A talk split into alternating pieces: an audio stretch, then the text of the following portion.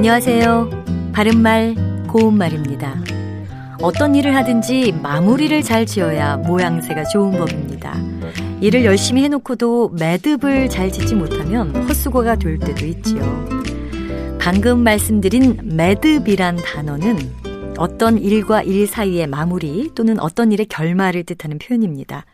그렇다면 매지를 짓다 또는 매지가 나다 같은 표현에서 볼 수 있는 매지, 즉 첫음절의 모음, 어이, 에를 쓰는 이 표현은 무엇을 뜻하는 말일까요?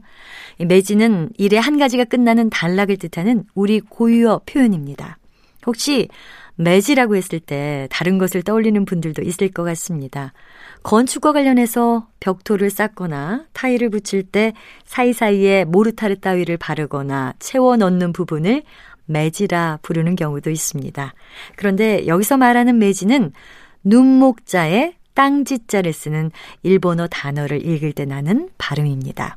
이것을 우리말 표현으로 바꾸면 줄눈이 됩니다.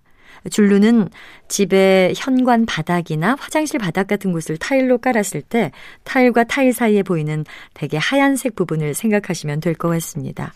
참고로 사춤이란 표현도 있는데요. 이는 돌이나 벽돌을 쌓을 때 그 틈서리에 시멘트나 모르타를 채워서 다지는 일을 뜻합니다.